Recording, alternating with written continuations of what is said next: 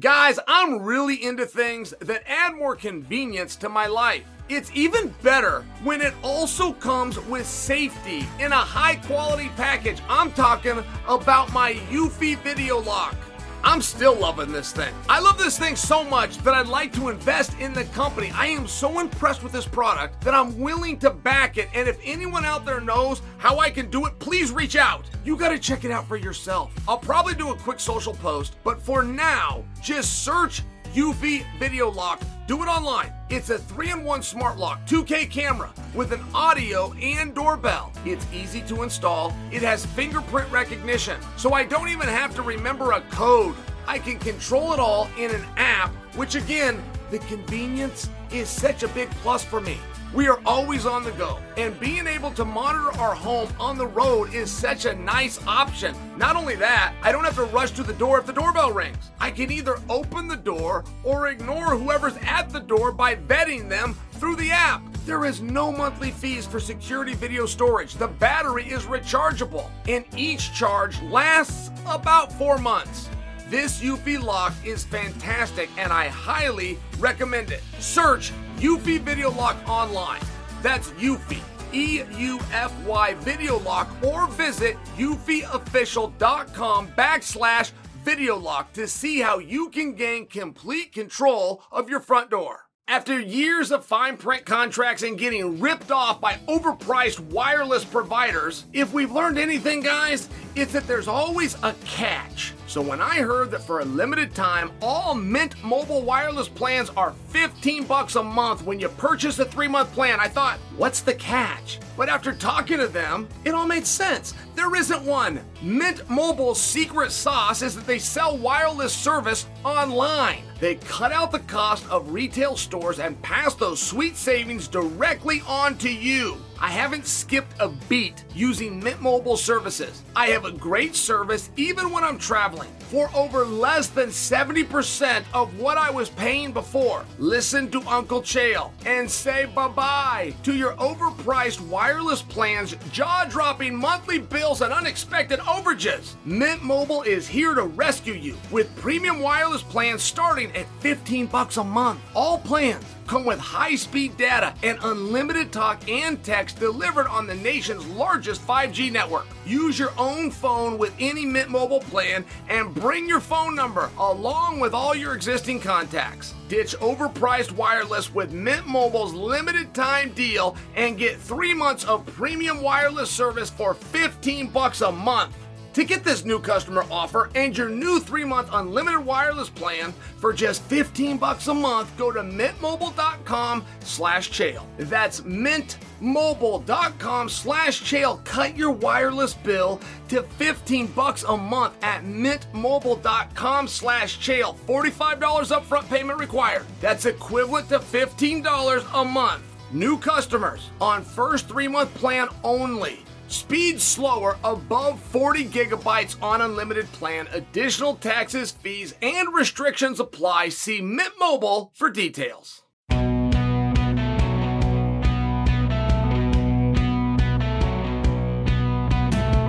What's happening, guys? Happy Wednesday! And thank you for joining another special episode of You're Welcome.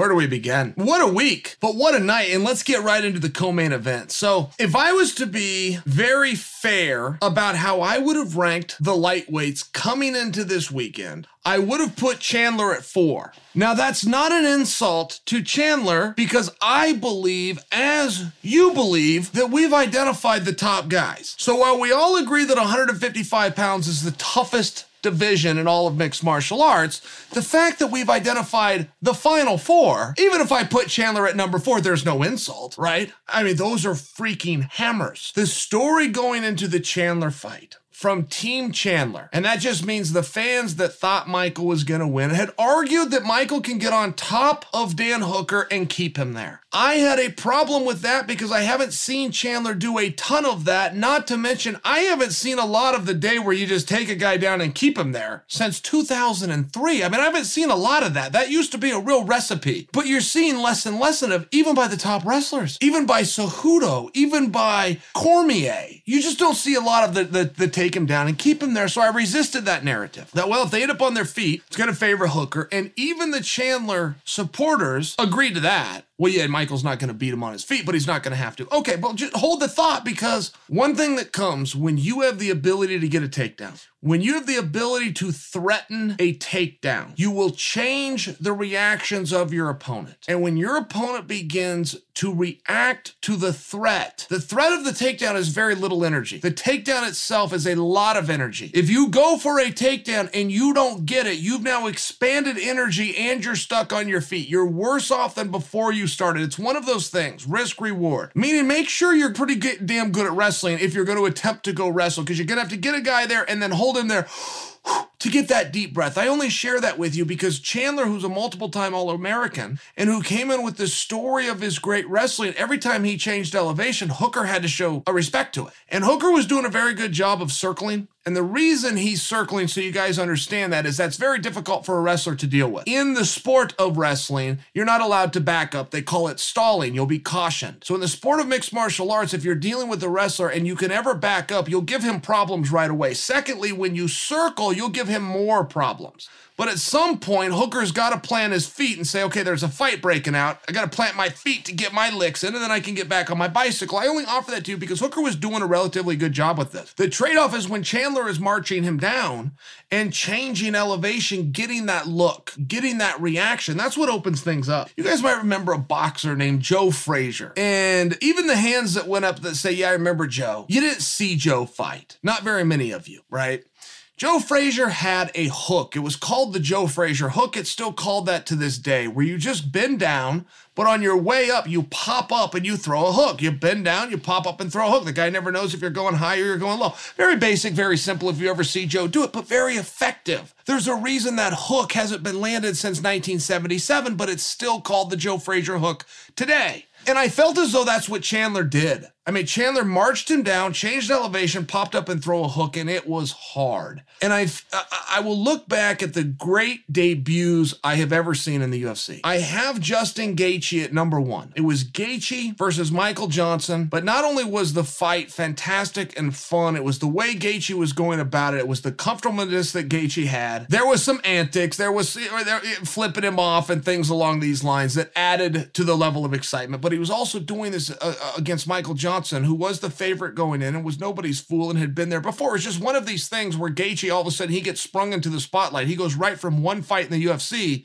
to coaching the Ultimate Fighter, which is the greatest vehicle for marketing that the sport ha- has and has ever had. So it's a big compliment. It was a compliment to how well he had done. Michael Chandler might be going from one time in the UFC to a world title fight, which would be a bigger compliment. So perhaps I need to reassess who had the better debut. Coming into tonight, it was Justin Gaethje. Coming, it might be Michael Chandler. I mean, this was something something special. Particularly when you factor in, historically speaking, guys don't debut very well. I'll just use Eddie Alvarez because I know that's a name that you know. He stumbled in his debut and made it all the way to the World Championship, which someday will take him into the Hall of Fame. But he stumbled in his debut. Very common thing. Ronda Rousey in her debut ran into problems. I mean, we can play this game all, all, all that we want. Whether you win or lose, you don't generally have this great performance. So for Chandler to go out there and do that, it is going to catapult him, not to mention all the eyeballs on it, not to mention we all did, in fairness, collectively agree that there was a little unnamed Grand Prix going on here. We were in the semifinals, if you will. Whoever's going to win in the co-main is going to fight the winner of the main, and they're going to fight for the belt, which brings Khabib into this.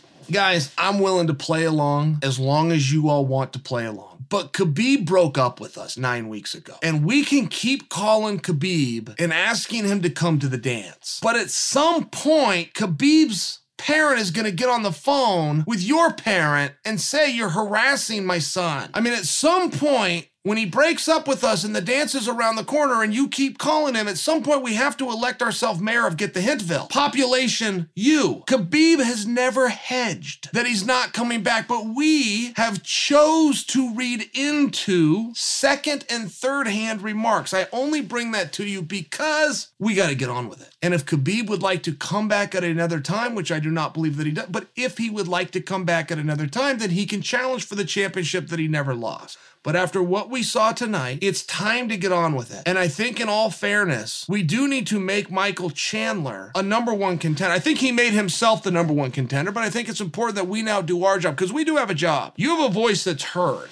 You have an opinion that is valued, whether you know that or not. And every now and then you have to tip your hat to integrity of sport. And I think that's where it comes uh, our job to acknowledge what Chandler did and acknowledge that he's a cop contender. Because now let's take a look at the main event. Conor McGregor, okay, had already beat Dustin Poirier, and there was a meaningful gap between Conor and Dustin. The argument that was coming out, and it was not a very loud voice, and as many of you that want to say, oh, I told you so, uh, okay, fine. Well, you didn't go bet it, so shut up. Don't, there's no I told you so so unless you can show a ticket at a pay window, right? If you didn't part with your money, you didn't tell anybody anything. You just spoke. And there wasn't very many people speaking up for Poirier, but there was some. And those some were saying, look, six years ago was a different Dustin Poirier. They're right. The counter to that would be six years ago was a different Conor McGregor. The question tonight is, is it a better Conor McGregor? Because there was a gap so if you believe Dustin's gotten better and you believe Conor's got down, do you believe it was enough to not only close the gap but favor Poirier? I mean, that's really what you're talking about. You're talking about a personal best. You're talking about flipping a script. You can say six years is a long time, but it's the blink of an eye, depending on what you're doing in those six years. Now, I bring that to you because the other part of the talk going into the fight was that if Poirier is going to extend this, he's going to extend this and get some minutes out there and get the heart rate of Conor going and bring Conor's power down. He's going going to need to wrestle him. But what in Dustin's past shows you that he has the skill and the ability to go wrestle him? And that's a very fair question. I didn't mind anybody that asked that because that is fair. And in the opening round, Poirier, while essentially just trying to change elevation to get out of the way of, uh, of some striking attempts, ended up on the legs of Conor McGregor and took Conor down. If any of you saw that and you think Poirier just went and took Conor down, you simply, respectfully, you don't know what you're looking at. There was nobody more surprised that that takedown worked than Dustin Poirier. It should not have worked. In no version of Conor McGregor that we have ever seen before would have that worked. So now when Dustin's on top, not pushing his hips and not elevating his head, not ground and pounding, just hanging on, Conor still couldn't get up. He had to go to the fence. He had to wall walk. He starts looking around like he's lost, like he's looking at himself on the big screen, like he doesn't know what to do. It was one of these things where I don't think either one of them expected to be in this position. I'm not looking to put Conor down. I'm looking to share with you what happened because it was the story of the fight.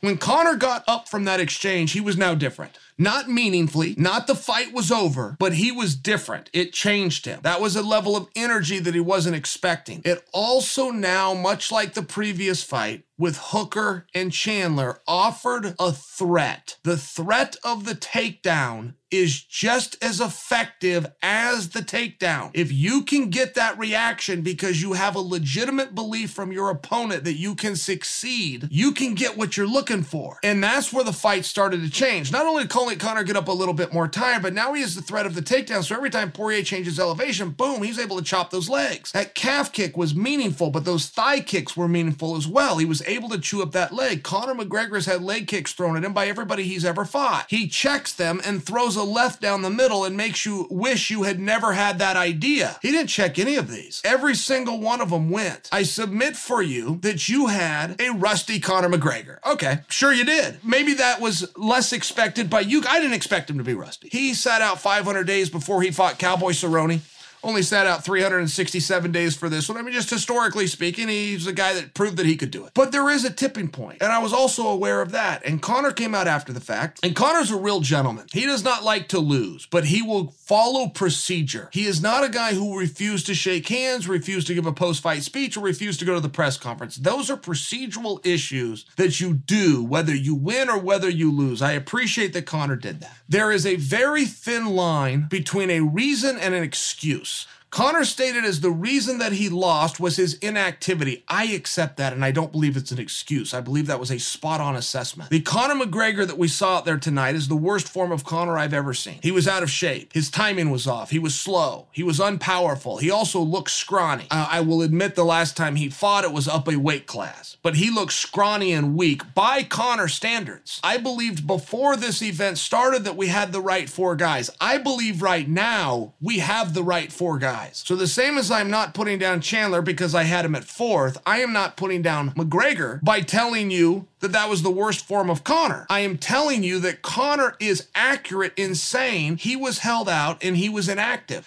And it's a very real thing. And there is a tipping point and there is an age and it changes for everybody. And there's not just the years on the calendar, there's also a year to your life, right? If you're a big booze hound, you're not going to make it as far. If you're a drug addict, you're not going to make it as far. I offer that for you because it's not, oh, at 29 years old or 31 years old. It's a lot of it's how you live. And in all fairness, if you're a cage fighter, you're not going to make it as far, right? I mean, there's a, there, there's a way to live a little bit rougher. I think if we had a mistake in 2020 and we were to be real fair with ourselves, the mistake was having Conor McGregor say, I'd like to fight four times and only using him once. Not only was that a mistake for the industry, it was bad for Conor. And there's ways to try to fill that void, but there's not ways to completely duplicate it. You could pay somebody that you don't know to come into sparring on a very specific Saturday at a very specific time of 7 p.m. with a weigh in the day before, and you're going to pay him $5,000 per round and you're going to try to go hard and have him go hard with you. I only offer that. You're essentially going to have to mimic and emulate a fight against somebody that you don't know. You're going to have to get that tension you're going to have to get that speed and get that pressure up. You cannot duplicate that on a bag, in sparring gear, on pads, on a treadmill, on a jump rope. You just can't. Those are great things to substitute for the real thing. But when Conor McGregor says, Yeah, I'm, I'm a little bit slow, I'm not able to check this kick, I'm not seeing things as well, I'm getting a little tired a little bit faster. He hasn't done it, and that wasn't his fault. I'm just sharing with you. I mean, look, unless there was something behind the scenes, guys, for the information that we were given, we were told by Conor McGregor, I'd like to fight four times. We saw him fight one time. It wasn't his fault. There's grappling events that some people will go and enter just to get a flight in, just to get a hotel in, just to get a weigh-in in, just to walk to an arena, just to get a warm-up in a back, and just to get a competition And There's ways to fill these voids. Conor did none of them. The other side of the coin is he raised his hand and said, I'm ready, and nobody put him in. I don't think we should make that mistake again. I, mean, I got no problem saying we found the right four guys. If we're going to put Chandler versus Poirier, and we're going to do that for the belt that Khabib has given up nine weeks ago, and we're pretending that he hasn't, I don't have a problem running this thing all the way to the bronze medal and getting Hooker in there with McGregor. It seems to make a level of sense. And it seems as though we need to get these guys busy and we need to do it in a hurry. It seems as though Gaethje and Charles Oliveira, who look like they were going to come together by process of elimination, now have a chance to speak up. They now have a chance to speak up and change our minds if they're seeing somebody that they would rather get. I'm hearing talk of a trilogy fight between McGregor and Poirier. I got no problem with it. I think that works. A true trilogy fight always works. You would meet that, of course, with, well, what about a trilogy fight between McGregor and Diaz? And you're going to have your competitive spirit versus business. I don't care which one wins. I'm just sharing with you that that will be the battle. Competitive spirit of Conor McGregor is going to be rem- what, to remember what happened last, and that is going to be to want a rematch with Poirier. Business wise says bring in Diaz. Most interesting thing Poirier did leading into this fight was hand him a bottle of hot sauce, right? I mean, pick a different partner. But imagine that Conor and Poirier do go fight again. Imagine they fight next. You kind of got to put the belt up, don't you? We, we can't have Poirier's next fight not be for a belt, can we? That wouldn't make it, that wouldn't be fair. That wouldn't make any level of sense. He's a main eventer and a former champion. That just wouldn't make any sense. So if you say that you want to see Conor versus Poirier in the trilogy and you throw the belt up after Conor just cleaned up, got cleaned up, I mean, can you put Conor in there for a belt? I guess that's what I'm asking you. He's three and three in his last six. I'm asking the the question. I'm not answering the question, but you see where that would be problematic. You see where that would be a little bit of a head scratcher. What are you going to say to Michael Chandler? right? What are you going to say? I'm just asking a question where that can get a little bit interesting. And if Conor comes out and says, This is what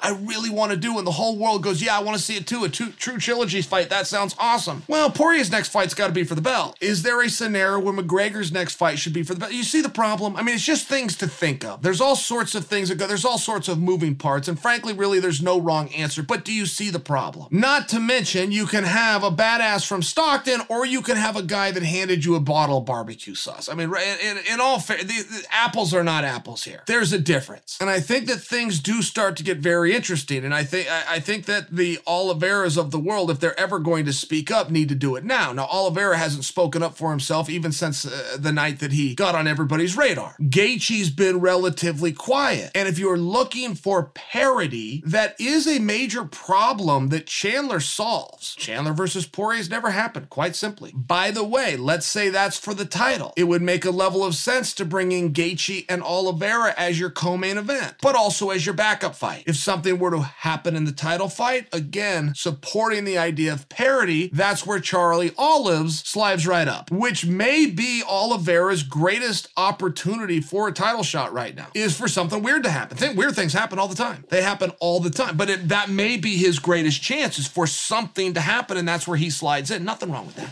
But you start to unplay this division, I think that we do all need to at least agree on a few things. Dustin Poirier cannot be denied. Whatever is next and whoever is next, a belt. Michael Chandler cannot be denied. And by the way, Khabib has not hedged. Khabib does not show an interest. And in all fairness, you guys weren't clamoring for him when he was around. So let's take the man at his word. Let's us as the audience not pretend that we're all of a sudden some big Khabib fan. Leave that for the part of the world that actually is Khabib fans. Get behind your guy. Is that going to be Chandler? Is that going to be Poirier? Let's get a date and give some consideration to what I'm saying. I don't know that we need to see trilogy fights. Those are options, but what about a Hooker versus Conor? And Hooker did allegedly, I did not see this. Apparently, this was part of the broadcast. You guys might have seen it. I didn't. I guess I looked away. Hooker allegedly left the ring, took his gloves off, and threw them back into the ring, which is the signal that I'm retired. Generally, a fighter will come out ceremonial and lay those down. I don't know who started that, but that's the way that it goes. And there's a tip I had, and very cool to whoever did start it. I, I like the tradition myself. If Hooker is in fact retired, which I hope he's not, if Hooker is in fact retired and his way of was retiring was to leave the cage and then throw the gloves in, I mean, in all fairness, that's a freaking cool move. I, like that's that's the greatest retire. If that is in fact what he did, and he never comes back, and while already outside, he gets the bright idea and just chucks the gloves in. I mean, come on, Dana, give him an of the night bonus just for that move. By the way, do you guys ever follow Coach Kavanagh?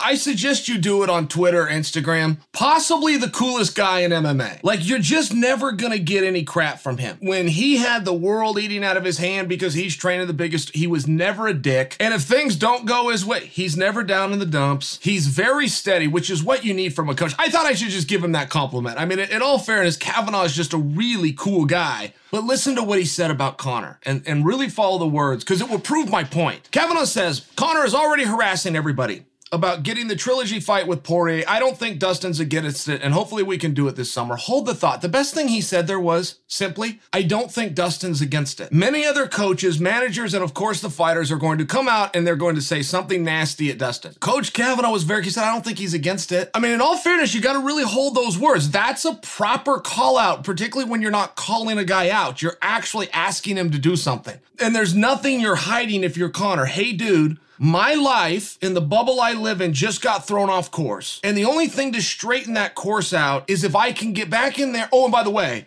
beat you. I don't just want to compete with you. I don't want to be a nice guy like I was. I want to beat you. You just took everything from me. I want to take it back. Will you sit down at the table and can we deal these cards? I mean, it's one of those things. So for Kavanagh to simply say, I don't think Poirier is against it, that is the perfect way to go about this, particularly when it is you that want something. I mean, I really want to give credence to that because now let's look a little bit further. All right. Who, what, when, why, where. If you don't have who, what, when, why, where, you do not have a story. He included the win, and the win is extremely important, which is this summer. I'm going to call summer July. That's for me. But that is typically International Fight Week. It is typically a mega fight, and this trilogy most certainly is. Also, very wise of Conor to quickly, before he even left the octagon on Saturday night, declare for the world and remind them we are now one and one. And by the way, my one came a little bit easier and a little bit faster than your one. I mean, not for nothing, but you have to start to plant and sow the seeds of the story. Relevant And I'm with Coach Kevin. I haven't talked to Dustin yet. I will speak to him. I figure his phone's blowing up, right? I didn't want to be that guy, one of those guys. I don't think he's against it. He beat Conor. Why would he not want to go out and do that again? I'm going to assume in his largest payday ever, that whole red panty night you draw, con- that, that's a very real thing. I would assume that he would like to do that again. The one and only problem that I have speaking to you guys about a trilogy or even predicting the trilogy for you, the only problem that I have, which is a pretty small one, I think we can get around it. My problem is Dustin's next fight's got to be for the belt, which means if he's fighting Conor, that has to be a title fight. So now you have Dustin, who has earned a title shot, against Conor, who just got cleaned up prior to the title f- fight. Now, this is coming from a guy who got a world title fight after just getting cleaned up. I mean, you, you can do these things. I fought Jon Jones right after I fought Anderson Silva. These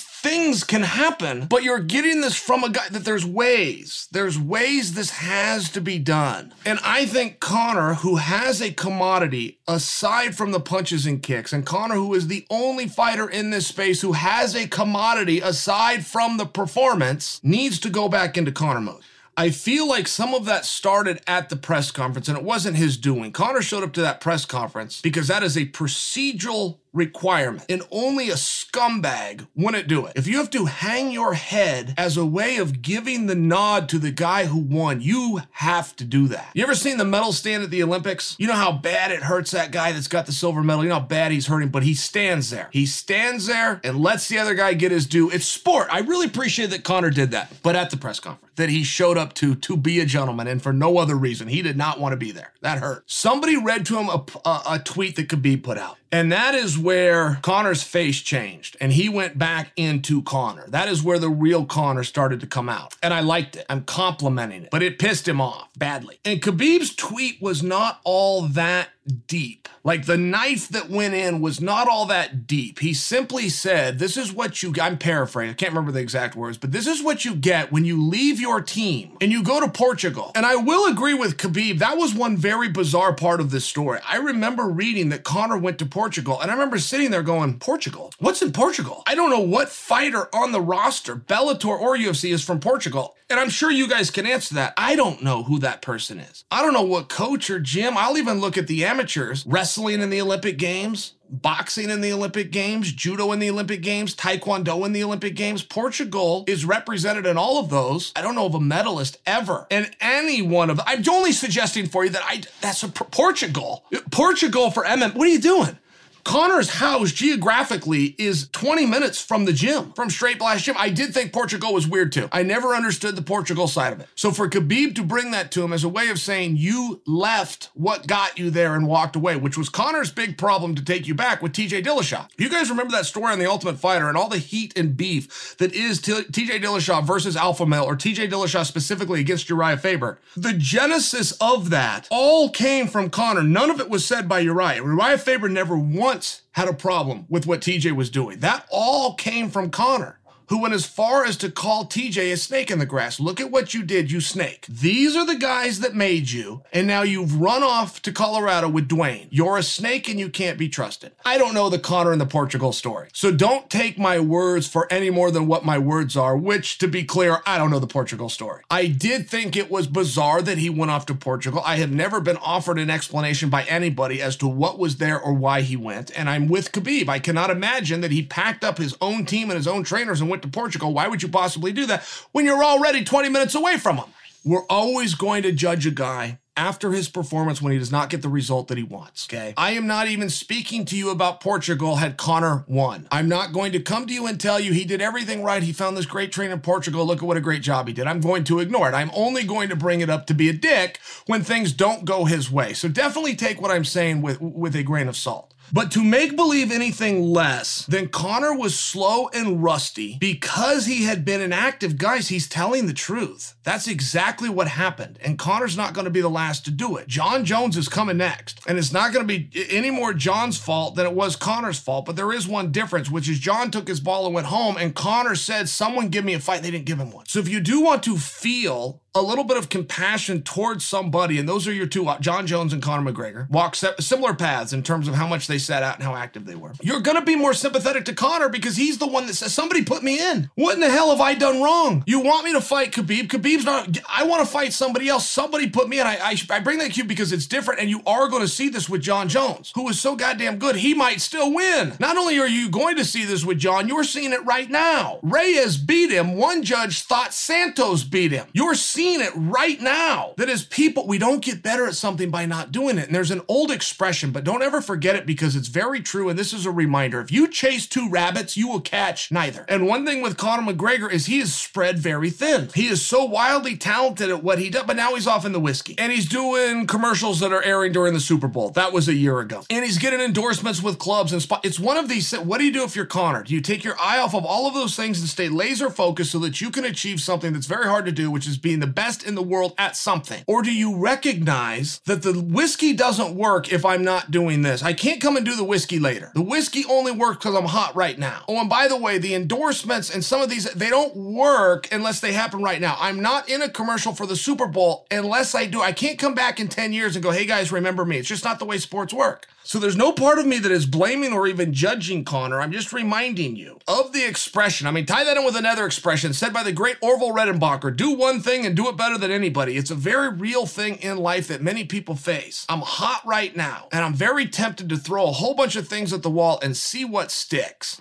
The other side of the coin, if I can stay laser focused, I can get that one thing that I really care about to stick longer. But those are your options. Everybody has a window. And I do not believe that Conor's is behind him. Again, to reference the press conference, Conor was paying homage to those leg kicks, the calf kick specifically, but all of the legs kicks. And he went as far as to say that's a nasty, nasty weapon, and my leg was killed. His words. But then he went on to say, it is not as though I don't have the skills to adjust for that next time. Just couldn't do it now because he already killed my leg. I didn't know I needed to adjust until I no longer had the benefit of my lead leg, which in this case was Conor's right leg. And Conor's right. He's a very dynamic fighter. He could go out there and switch that stance a number of ways. He could go out there and at the end of combinations take one step to his left, which would take that power of the kick away. And Dustin never threw the kick except at the end of combinations. I mean, Conor is right that knowing what he knows now and going and making adjustments, adjustments that he's dynamic enough. That's not something again to personalize that I could offer for you. I was not a very dynamic guy. I was going to get in your face and I was going going to be grimy and I was going to use some toughness and some skill. And if that didn't work, I was going to come in second. Conor's not that way. He is very, very versatile. Is it enough to swing what we saw? That's a whole nother conversation. It's a whole nother conversation because, in fairness, when you're looking at that fight and you're seeing some of the ailments of Conor, it was not a perfect fight by Poirier. Poirier made a lot of mistakes in that fight, and Poirier got baited a number of times, including speaking to Conor audibly and visibly during the contest. Poirier doesn't speak to his opponent. Conor led that thing. Conor led the press, gets on his knees, Poirier gets on his knees. Conor says something nice, Poirier says something. I mean, Conor big brother this thing from Jump Street, which is likely not to happen again. Poirier is likely to come in and realize, hey, I'm the A side. There's a reason you're walking walking out there first and I'm walking out there second. Whoever walks out second is the star of the night. So I'm I'm only bringing to you that yes, Conor can make adjustments, but Poirier can too. Even in victory, Poirier is going to be able to go back and look at that and go, man, I took some shots.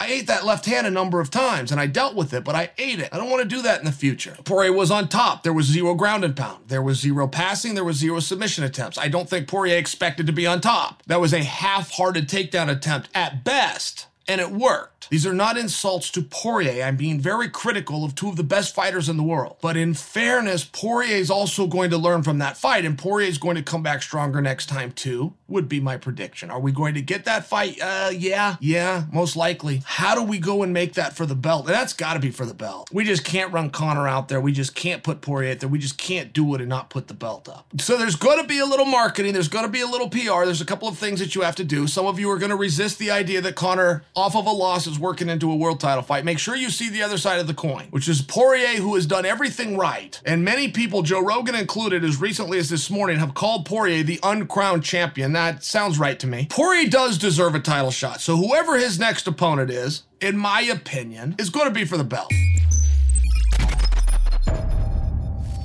Support for You're Welcome is brought to you by Manscaped, who is the best in men's below the waist grooming. Guys, I got big news. Manscaped just released their refined cologne to help you feel good and smell good all over all the time. Manscaped is trusted by over 2 million men around the world. Join the movement for all your below and above the waist grooming needs. And guys, I'm not going to lie.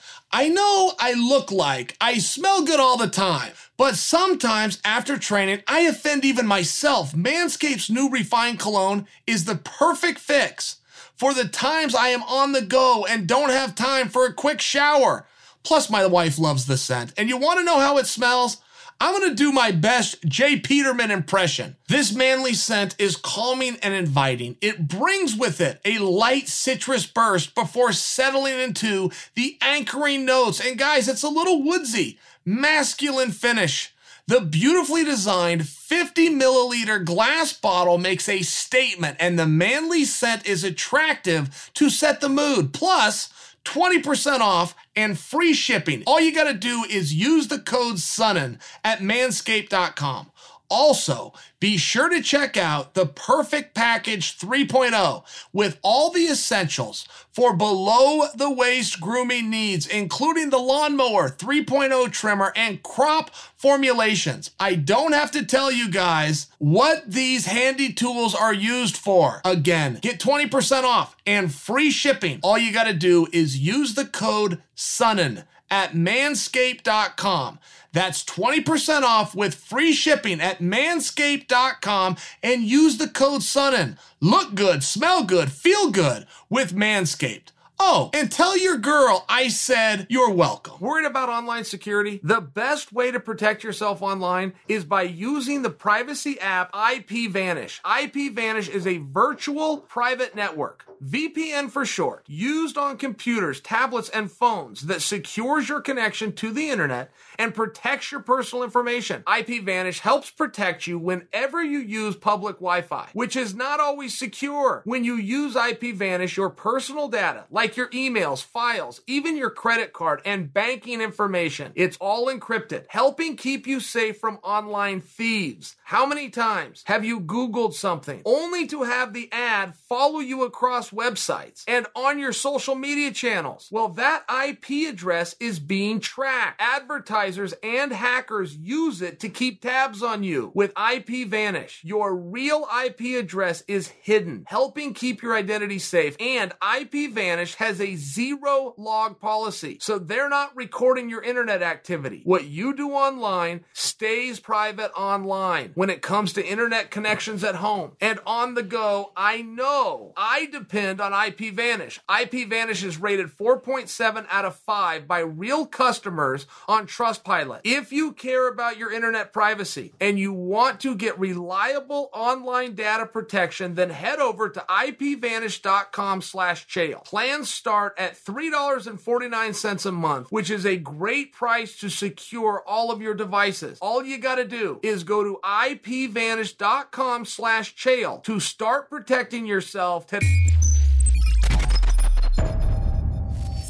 So, guys, look at things from Poirier's perspective, right? I mean, when Poirier lost to Khabib, he probably felt like his life was over. I realize that's way too dramatic. I'm just sharing with you these athletes live in a very small bubble, and as cool as they look on TV and as glamorous as that looks with the cameras on them, their lives are not wonderful. They're very hard. Dustin Poirier's life is very, very hard. Two sessions a day, walking into a gym in an absolute mega gym of American top team in Florida. I mean, he it's it's iron on iron. That, that, put it in this perspective. When Dustin Poirier leaves the front door and kisses his wife goodbye and says, "I'll see you in a couple of hours," he gets into a car to drive to go spar with George Masvidal. Have you ever thought about it in that way? I mean, imagine if you have to go fight George Masvidal. Imagine if you're in the cage with George Masvidal, or you're the three guys from that story I told you about at the club with George Masvidal. Poirier has to do it every day. Not he gets to do it. He has to go and do this. And by the way, as impressive as that name of George Masvidal is, that's not like the hardest round he's going to go.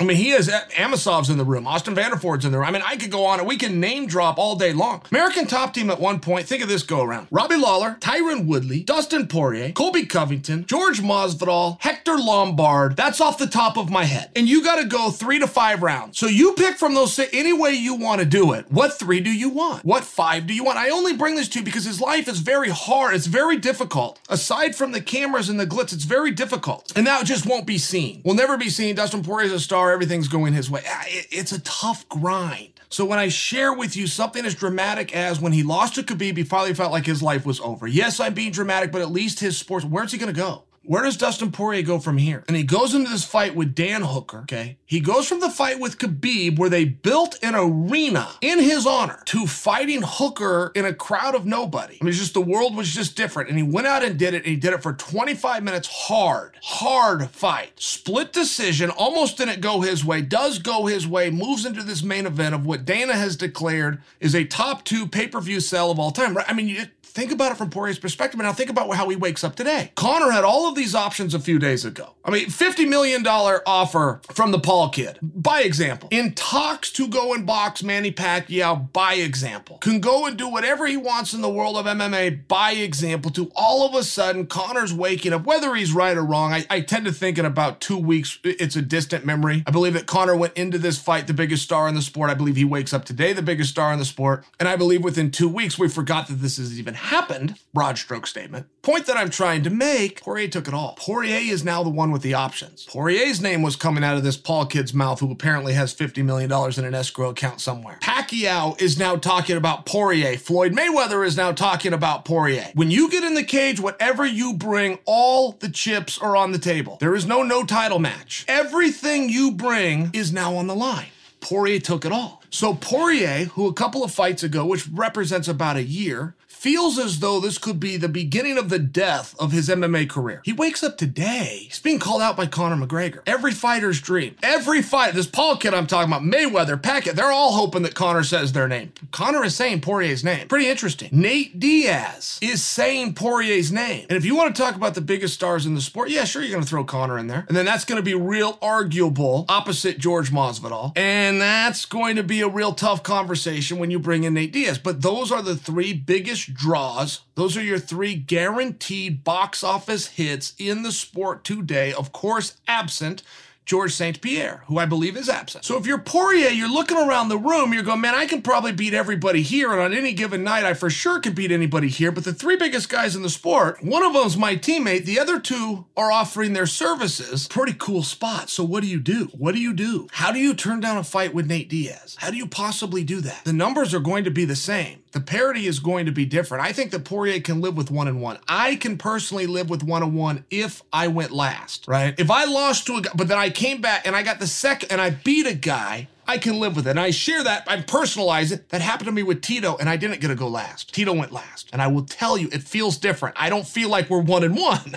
I feel like I got beat by the worst guy in the sport. I mean, right? In all fairness, but you, it's the way it goes. Sometimes you got to admit it. So I want to ask you guys, very sincerely, I want your comments. I want your feedback on this. Sometimes I think that you guys uh, misplace your power. You have a ton of power. There are power in numbers, and I do want to hear your perspective. But play it through in your head. Don't don't come to me off the cuff. I'm giving you the option of Poirier versus Conor, Poirier versus Diaz. Either fight's going to be for the belt. Okay, this is a scenario that I'm painting for you, but I want to hear from you, and I don't want you to just go Conor Diaz. I don't want you to. I want you to think about it. What are you more likely to buy? And I don't mean by pushing the button and kicking in your $49.95 on ESPN. I mean, what are you most likely to swallow and, and accept? That Conor's next fight is going to be for the belt, or that Diaz's next fight is going to be for the belt. And I feel as though Diaz has a very good argument because he's changing weight classes. Diaz's last fight was a title fight. Complain about that all you want. I was there and I watched the title get put around George Masvidal's waist. It was for a title. There was controversy and it was at a different weight class. And historically speaking, when guys change weight classes, as long as they had a good solid ranking at this one, they can move into a number one ranking if they change weight classes. It's why I've argued for you. I've always Tyron Woodley, who does not listen to me, I wish would have gone to 185. I think Tyron Woodley would cut the pack. I don't care what his record is in his in the last 12 months or 15 months. I think Tyron Woodley changing to 185 would cut the pack. This isn't a talk about Tyron Woodley. I offer you that because I think the same is true for Nate Diaz. The fact that his last fight was a loss while being for a title at a different weight class, I think in many ways is something easier to swallow. And by the way, there's parity. And by the way, I just hit you in the door with something very tough. Because if you're going to do, uh, do, the whole, uh, if it makes dollars, it makes sense routine, if you're going to pull that one on me, you can't act as though we're talking about really big numbers here. Is Conor versus Poirier a great draw? You bet your ass it is. Is Poirier versus Diaz a really big draw? You bet your ass it is. It's a tough one. That's a decision that Poirier will get to weigh in on. First time in Poirier's career. Poirier is not used to sitting down at the table with Dana and holding a few of the cards. He's used to listening. But Dana will show him this respect. Dana will go to him. I promise you. Mark my words. He will say, What do you want to do? And then Dana will say, Well, here's what I was thinking. And that is, but that's how the conversation will go. Now, for the first time ever, Poirier has some options. And Poirier's not the scumbag who's going to go run after this Pacquiao fight or who's going to run after the Jake Paul fight. Poirier's going to stay right here with you guys, his family. But he's going to have a very interesting choice. And by the way, I don't mean to discard Michael Chandler, but Poirier said at the press conference, I'm really not interested in Chandler. And he paid him his due and said, look, he looks great, but he just beat a guy that I just beat. If you think that is enough to impress me, he's been here one time. There's another guy, his name's Charles Oliveira, who's a great fighter.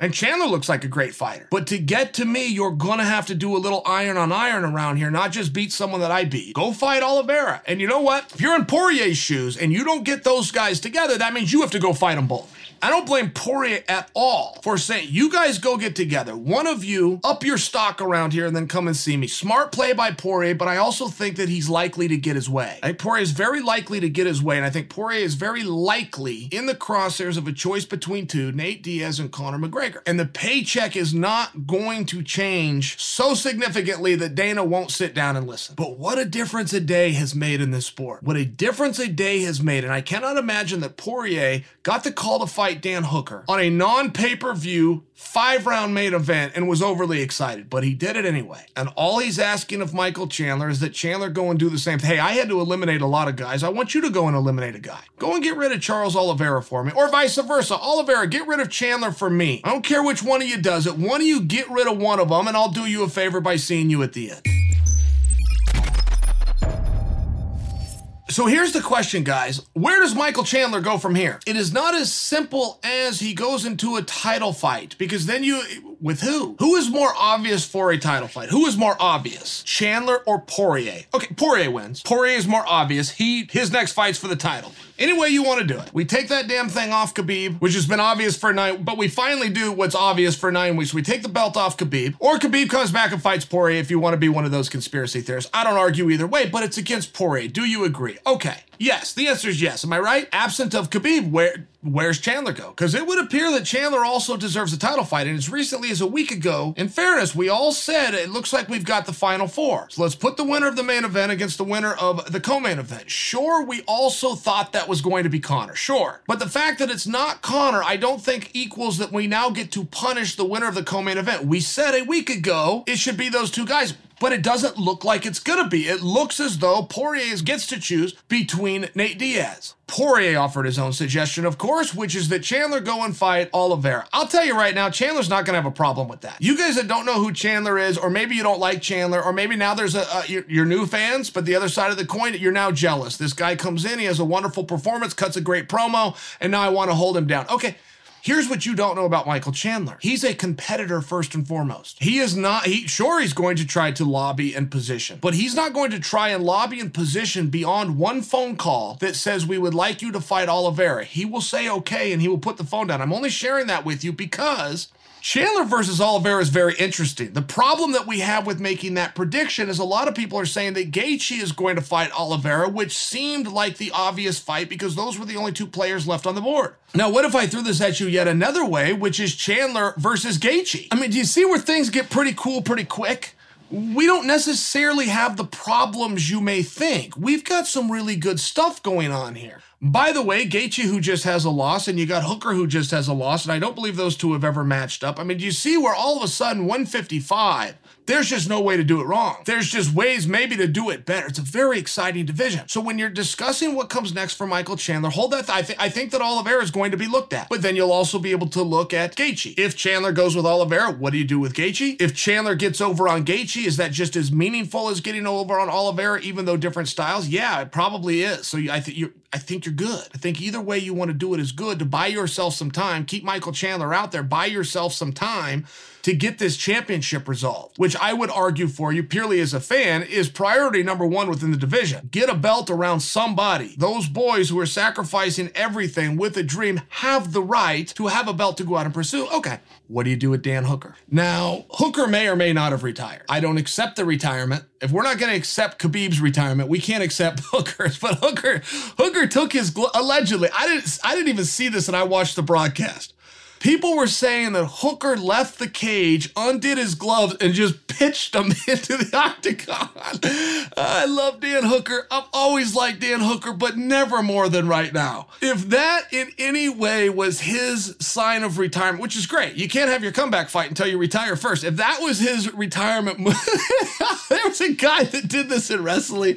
Okay this actually started from wrestling. And the first person to lay their gloves down and walk away was a wrestler. But the wrestler got the move because when you retire in wrestling, you take your shoes off and you leave them in the center of the match. Three seconds later, the referee who's trying to start a new match is going to come and pick those up and put them somewhere. And the last thing the ref wants is your dirty, sweaty sh- He'll put them in a garbage can. I mean, they're not like this real significant thing, but that is where that comes from. And there was this wrestler, 1988 Goodwill Games, that was never supposed to be representing the U.S. He got prodded off the bench. He wasn't even the guy. So he was in no level of shape to go out there and face the Canadians, the Cubans, and the Russians, but he went anyway. So he loses all three of the matches badly leaves the mat and he's sitting in his chair on the side. He's done, he can't even move. He's so tired. He just takes his shoe off and he throws it on the mat. And he takes the other and he just throws it on the mat. He's like, "I'm done." And nobody argued. He didn't. He didn't score a single team point for the team. It's like, yeah, you're d- done. You never even should have been here. But it was so funny, and he was too tired. He was too tired to get up and walk out. And so he just pitches them onto the mat, of which a referee has to then come and clean them. And the referee doesn't want these things. It reminded me of that when Hooker just pitched his gloves in, man. It was so funny. But I don't accept Hooker's retirement. In fact, not only do I not accept his retirement, whatever is next for Hooker is going to be beautiful. Dan Hooker has not been less than a co-main event since the night Adesanya won the title over Whittaker. To put that in perspective for you, Hooker has not been less than co- Dan Hooker matters. He absolutely matters. So something cool still down the pike for Hooker. I might have just solved the problem when I said Justin Gaethje. They're both on. They're both on losses. Sean Shelby likes to get guys to get. He likes to get winners together. He likes to get guys that got beat together. I mean, it,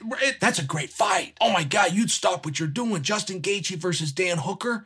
Not to mention Gaethje's dumb enough to go stand with him. And by dumb enough, I mean er, he's fun enough. He's crazy. Believes in his stand. That's a good fight. That's a really interesting match. I have a different idea. Same idea I always have, by the way. I realize I don't come to you with a lot of. I have a different idea. 170. I got no problem with seeing Dan Hooker against George Masvidal right now. Right now. I don't. I don't care. Give a damn that he's coming off a loss. I will stop and watch Dan Hooker versus George Masvidal for the BMF title right now. I'm not going to get my way. They're not going to bring him off a loss and put him against George. I'm offering for you a fine example and Hooker's tall, right? I mean, Hooker's got the frame. Hooker could definitely fill into a 170 pounder. I would be very curious how much Hooker weighs when he's walking around. I know his teammate, Adesanya, does not believe in cutting weight and doesn't do it. But I believe that Hooker does pull. I believe he pulls down to 155. I believe, just looking at his frame and how big and tall he is, I would assume he's a 170 more naturally. I can tell you from firsthand knowledge when you change weight class, oh boy, you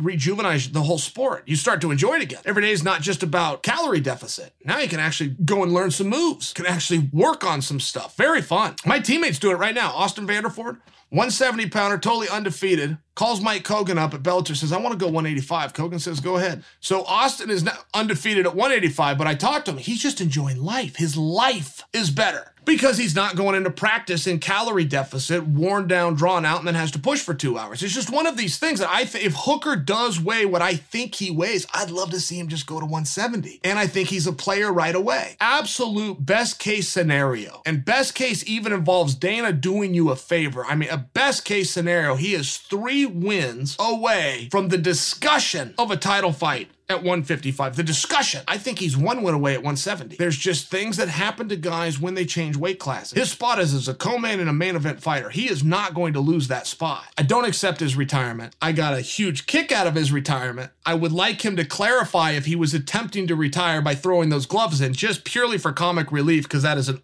that's my favorite part of the whole show is that Dan Hooker's throwing his gloves in saying I'm done. Dan Hooker's not done. We do not accept this. We don't accept it from Khabib. We might have to live with it. We don't accept it. We damn sure don't accept it from Dan Hooker. Why? Because he, he caught one punch? Come on, Dan. We don't care. As fans and viewers, we do not care and we do not judge you that you took a punch. So what?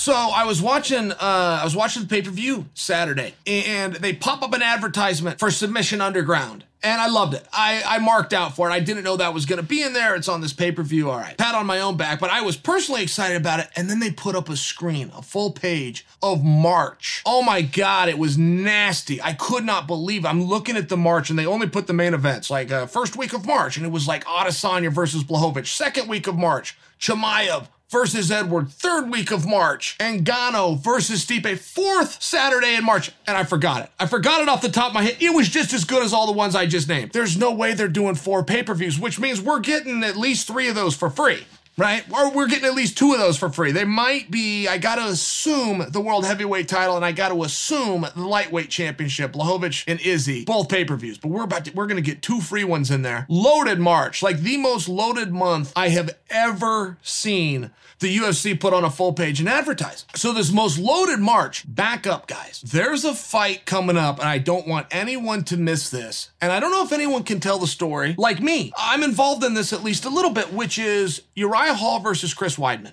And the reason I am involved and the reason I am excited about this fight is one thing. Okay, the day I meet Uriah Hall, set of the Ultimate Fighter, Uriah Hall had a record then of roughly 11 and 1. He might have been 12 and 1, he might have been 10 and 1. Anderson Silva was the champion of the world. And the gym where we trained in was a great big picture of Anderson Silva with the belt over his shoulder. I mean, right, if you're coming through the Ultimate Fighter, particularly if you're going to win it, there is a real history of whoever wins the Ultimate Fighter goes into world title fights and becomes world champions. It is the toughest tournament in sports, and Uriah is the guy who's going to win it. That is absolutely the belief of everybody, including Dana White. And Dana White, I overheard him say on two different occasions during this process, watching Uriah fight, and he would turn to some, I think he was turning to Craig, but he would turn and say to some, What am I going to do with this guy? I'm gonna, am I gonna, I gotta put him right into a world title fight? Like Uriah was that nasty and that scary and that impressive. But Uriah wasn't talking about Anderson, not once. All Uriah Hall wanted to do, when I told you about his record, 11 and 1, that one was to Chris Weidman. Both living in New York, and where they fought was a small regional show that had a lot of hometown territory, a lot of hometown bragging rights, but they fought in this small show that wasn't even televised, and Weidman beat him. And Uriah Hall was never talking about being the ultimate fighter. He wasn't going on to uh, riches and fames. He wasn't talking about world titles with Anderson Silva. Every time you talked to him, all he wanted was Chris Weidman. So it's just one of those things where when you find out how important this is to an athlete and you find out for how long and why. I mean, this was one of those back room matches that unless you were there, you didn't see, you don't even know it existed. I'm not a hundred percent sure that there's even a video out there within the internet that you could search and see this match. I've been in those myself. The first match I ever had, small room, biggest crowd I'd ever performed in front of. Wrestler my whole life, there was almost 200 people. The Roseland Theater in Portland, Oregon, almost 200 people. I was a super superstar. I couldn't believe it. 200 people. And I fought a guy named Trevor Prangley. And when I rematched Trevor Prangley, this little thing again, like my point, there's not even a video you could find out there, right? Very insignificant match, but mattered to me. I rematched Prangley in the UFC. So I just kind of got where Uriah was coming from. This isn't about the championship. It's not about Anderson. It's not about all these things going on. You want to get that one back. And that one is against a guy named Chris Weidman. And Uriah is finally getting that opportunity and chance. And that's a very different match. Chris Weidman fights a very different style than he did early on. He came in as the All-American, but he was also an All-American Division One wrestler for Hofstra. I mean, only uh, he's actually an All-American. It wasn't just a, a moniker or a nickname, but he used to fight that way. He would get his hands on you, get on top, and the sport was at a different point back then where that was enough. It went on to not be enough, and Weidman evolved with it, and he doesn't, it's not necessarily wrestling heavy. He's going to come out and jab with you, he's going to come out and kick with you. I, I only suggest for you, that is a completely different match now. And I don't want this to go under your guys' radar. It's it's a very fun match. I'm sure you guys agree with me on that, but there's a significance and a meaningfulness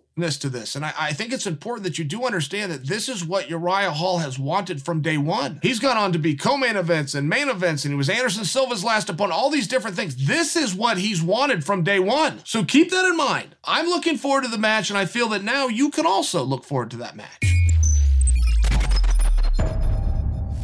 Guys, let's talk about the calf kick. You're starting to hear that term. And it was the weapon of choice by Poirier that changed the McGregor fight. But that calf kick is nothing new. And it wasn't even made famous in that fight. This, this is one of these techniques that's here to stay. Okay, let's back the tape up. The first time that we saw the effectiveness to kicking ever in MMA was not Maurice Smith. A lot of people that are even historians on the sport will tell you Maurice Smith because he was the great kickboxer that went on to capture the world championship. That is false. The first athlete to ever come to MMA and show us the effectiveness of leg kicks is Marco Ruas. And Marco Ruas even used leg kicks to finish a fight. He was taking on somebody called Paul Varelans, rest his soul. We lost him one week ago to COVID. But in that fight, it was all stand up. We had never seen a fight up to that point in mixed martial arts that ended on its feet without a knockout. We saw guys get punched and fall down and the referee breaks it. There was no knockout. Marco Ruas chopped the big man. He chopped Paul Varelans so many times in the thigh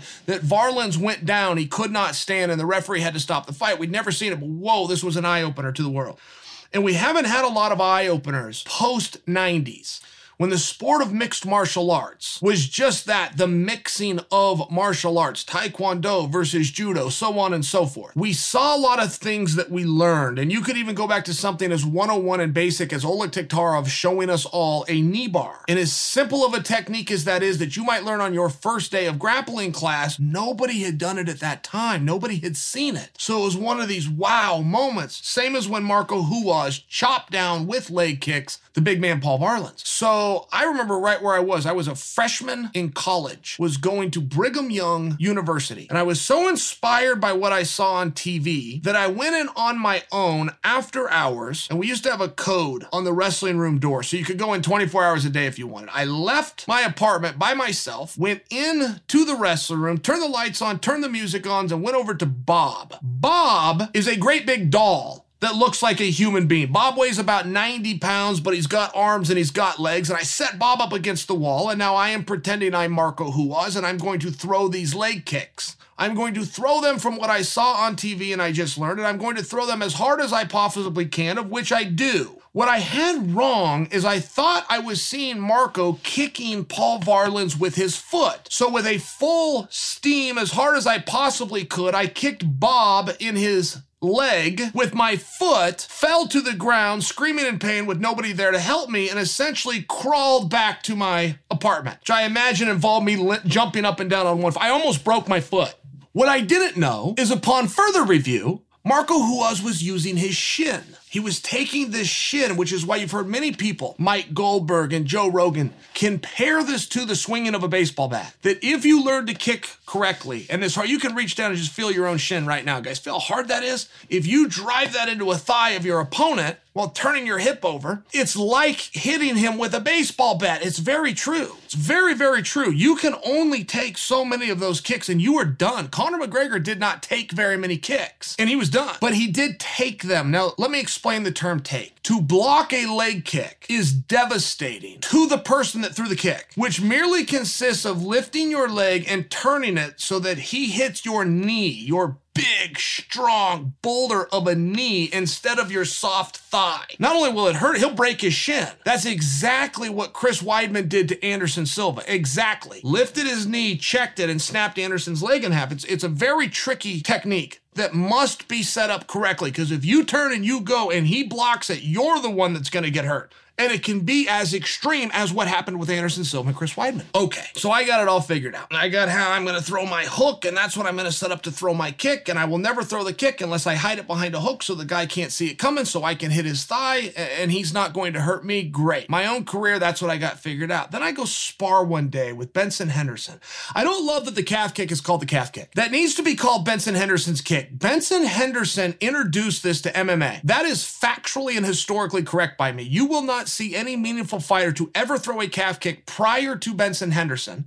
And Benson Henderson debuted the calf kick in a main event against Nate Diaz. So I'm working out with Benson Henderson. And he keeps he keeps missing my thigh. He misses my thigh. He's kicking me down in the calf. And I can't figure out why. I can't figure he was a champion of the world at 155. Guy can't even throw a kick. I couldn't figure it out. Spar- this whole sparring session, he never hits my thigh one time. And I finally tell him after practice, I said, you know, Benson, Great job today, but you missed my thigh every time. And he real calmly goes, No, I wasn't aiming for it. I was aiming for your calf. I said, You were aiming for my calf? And he looks at me and he goes, Hurts, doesn't it? I said, Yeah, son of a bitch. You know what? It hurts really bad. He said, Yeah, I didn't miss anything. I'm aiming for your calf. And he said, Chael, the reason for that is if you check it, you have no ability. I will never hit your knee. If you check it, this upper part of your sh- all the way to your knee, that's what I don't want to hit. Well, if I aim for your calf, you can't drop your knee. You can only raise your knee. So not only can I hurt you and damage you, I'm in no danger. That's where the, that's where I learned the calf kick. But in all fairness, there's never been a fight anywhere in the, world that I haven't seen. I'm an avid fan. Benson Henderson debuted it not only from my experience of, the, of in Jay Glazer's gym, the story I just told you, but he did it on television later. Later, a year or so later, he did it against Nate Diaz. And Nate hadn't seen. Nate didn't know how to check. I don't know how to check a calf kick. Get your leg out of the way, I guess. I mean, but there's no way to block it. You can lift your leg up and take a little of the power off it, but you can't block it and then hurt him. It's not a defensive technique that you can do where you can then hurt him when he's going so low. So I believe that the calf kick is here to stay. It's here to stay, one, because people are now seeing its effectiveness, but two, because of the defensive mechanisms against it. They just don't exist. If you don't want to get kicked in the calf, you're going to have to get your foot out of the way but you're not going to be able to turn the gun on him and make it a weapon. I feel like I've made that point very clear. But I also do argue that Benson Henderson should be the one credited with this. This was not a kickboxing skill that you can go to K1 and Glory and show me guys that were doing it. It was not an MMA skill. Benson Henderson brought it over. Benson Henderson Henderson should be paid credit for it. And one thing that did happen, Conor was saying, I, I thought I was checking it. I thought I was checking it. That was only a little bit bizarre to me that he thought he, because at no point did he check. He never raised his leg up. He never turned his knee on the outside. He did nothing. It was a little bizarre to think that Conor thought that he was checking it. I've seen Conor make guys pay for going to his legs before. It's done with a left hand right down the middle. If you ever want to see the effectiveness of stopping a guy who throws a kick, go watch Tim Sylvia win a world championship over Ricco Rodriguez. It will take a cross straight down the middle, and the guy standing there on one foot is going to feel like a fool, which is why you have to disguise it. You never lead with a kick, you finish with a kick. It all starts with the hands, you come out of a combination with a kick. It's very important that you follow that process. The hands are a distraction, but they're also a blinding mechanism so you can finish with a kick. I bring that to you because after Conor weighed in and said he thought he was checking it, Dustin Poirier came to the press conference and talked about the same technique. And Dustin Poirier said, yes, Conor was not checking it, but he also doesn't know how to check it. He was doing it wrong if he would have turned his foot out. That's what would have stopped it because he kept his foot in. That's why my kick, the way my coach Mike Brown showed me, it wraps around, lands right in that muscle, and numbs his leg. A bit of an error by Dustin to offer the defense to his weapon. That was a little bit of him caught up in the moment, wanting to give some shine to his coach. In hindsight, he should not have offered the defense to the weapon. But it was very interesting to hear two guys go to a press conference and talk about the same move with such different opinions. And it's opinion that should be credited to the guy that brought it to the sport, and it never is. It's called the calf kick. That's Benson Henderson's kick. Spencer Lee took on McKee over the weekend. Number one versus number nine. They're going to see each other a bunch. Same conference, right? Iowa versus Minnesota. So you have the dual meet, but of course you got the conference championships should you make it at the NCAA, so on and so forth. Set that aside. I mean, the domination of Spencer Lee and the simplicity and basicness of which he does it is very rare. We have seen guys come into the sport, but they're innovative with something. I mean, John Smith was extremely innovative. Nobody was attacking below the knee, period. So when he comes out with his low single or even his high crotch, he did a high crotch, but it's called a two knee high crotch, where he would drop to both knees. That was a absolute know in wrestling, one knee always stays up. He would do what was called a two knee high crotch, and he would also do it off an elbow pull. Now, an elbow pull is something that if Coach Smith shows you, you're not just going to be able to duplicate. There, eh, there's a body feel to that. Elbows are very different. I don't like those controls, but I acknowledge how well they work for the guys who understand them. But I'm bringing to you, Smith was doing things that had never been done. He was innovating. But one of the reasons that the innovators do so well, Alexander Karelin, the Russian and the heavyweight, even though a reverse body lift was not a new technique, it was at heavyweight, but he was big and strong enough to get those guys up. So you'll see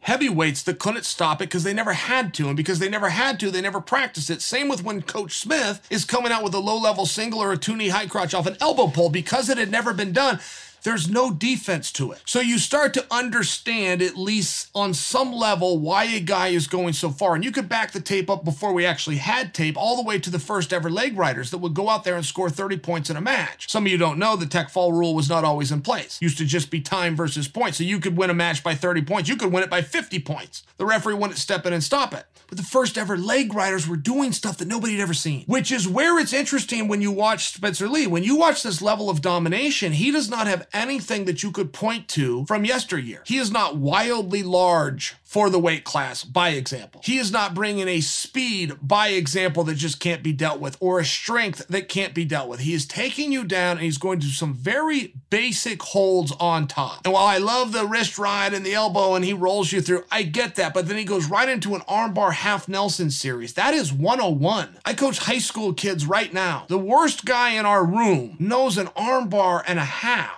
I mean, it's just a very basic, but to watch Spencer bring something so uninnovative, so un creative and score 17 points in less than three minutes, it's a thing of beauty. It's amazing. There is no athlete in the top 10 that he's ever going to see this year that doesn't know exactly what he's going to go and do to them. He does it on every match. He hides nothing. You could be the number nine guy ranked in the country like McKee was. You could be the number 19 ranked guy. He's going to do the same thing to you. He doesn't hide it. A lot of the greats will hide. They will only bring what they need when they need to bring it. They will hide it. They know the world's watching. Spencer Lee is telling everybody, just like Babe Ruth, he's going to walk to the mound and tell you where he's going to put the ball. And then he goes and does it. And it's basic and it's simple and nobody can stop it. It's amazing to watch. If he had an overwhelming strength, right? Like Robles, say, from Arizona State, just an overwhelming strength where he's going to turn you. It's one of these things, right? A brick falls on your head. What are you going to do?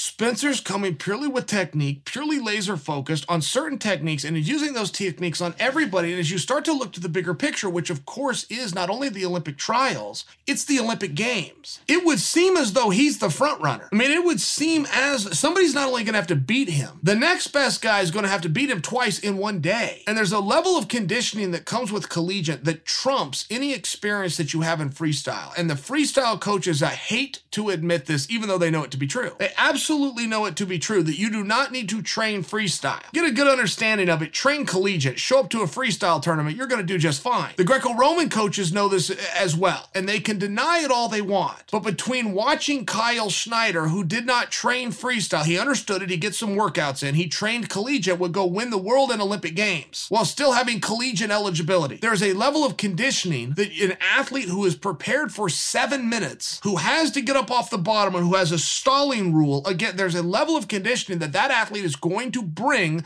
that can't be matched. And Adam Coon showed that same thing. Adam Coon was not a masterful Greco Roman wrestler. He had not spent a ton of time. He had a very good understanding. He had done it his whole life, came up through the cadets, came through the juniors, went through the universities, but he had this seven minute pace within him that nobody else could match. And it took him all the way to the podium of his first ever world championships, and he was only 23 years old. I bring that to you because Spencer Lee is going to bring that same thing. And while I could be glossing over, right? Maybe I'm a little light on my terms of an understanding. Spencer Lee's got three world championships in freestyle. Got a pretty goddamn good understanding, and he has the conditioning behind him, which only comes from a collegiate season. It's tough, man. It's very tough. If, if you if you're gonna handicap these things and you're looking at that weight class, it's very tough at a minimum to not say Lee is the favorite. Jake Paul versus Ben Askren. As reported to you in all fairness by yours truly, right? Wasn't some kind of insider knowledge. Jake Paul got a hold of me and said, put this out. I'm fighting Ben Askren. But then it got delayed. And now it's reported it's officially signed, officially announced. So I can't talk about Paul without giving him his due. I mean, I got to give him credit. Everywhere I turn, I have to give him credit. Even when he came into the sport as this is something I want to do, and yes, it's a cash grab and uh, all these things, but he was very upfront. he found a way to do it. Found a way to make himself a main event of a sport sport that he had never done before. Oh, by the way, selling out completely and competing with the same numbers that Canelo and Triple G were doing. I mean, he found a way. And one thing we do know about Paul from his very last fight is he's working on fighting. He is showing up in shape and he is showing up with the mindset and he is trying to win. You can discuss his opponent. I, I understand these things. I, I saw it too. I'm just sharing with you. He deserves a level of credit here for making things interesting. And now he's stepping in with a real athlete. That's a real athlete. Ben Askren is a guy who knows how to win. When the lights are on and people are watching, right? What's the difference when, when we're having fun or when we're competing? Well, if we're keeping score, things just changed. Askren knows how, when you're keeping score, to make that change and get his hand raised. That's a real fight against a real fighter. You could go back to the Olympic days, you could go back to the NCAA days, to the Hodge Trophy days, you could fast forward to the Bellator champion days or the 1FC champion day. That's a real fight with a real fighter and Paul had his choice of guys, and he chose to take on a two time national champion, a United States Olympian, and a two time, at two different weight classes, world mixed martial arts champion. That happened. And there seems to be something very funny going around with some people that don't know fighting, which represents most of the people, and that's okay. When I say that, I don't mean to be like looking down from you for my lurch. I have a very rare knowledge of a very rare, th- that's a weird thing to know about fighting an unarmed car, that's a weird thing. I dedicated my life to a weird thing. But when you hear other people's opinions, that's just when you get reminded that nobody knows a damn thing about fighting. To act as though you saw a shadow boxing clip of Ben Askren, and then you saw Jake Paul knock out a dude from the NBA, and therefore Paul is gonna beat Askren. I mean, it, it's really weird, but it drives a really weird industry. I mean, boxing and unarmed combat as a whole, that's a very bizarre industry. Think about it from an industry standard, right? Because you have to back it up to the grassroots. Somebody opened opens a gym. So imagine that business model. Somewhere you've got to rent space and you got to come up with money and you got to line this thing out and you got to pay your bills every month. You got to staff it in,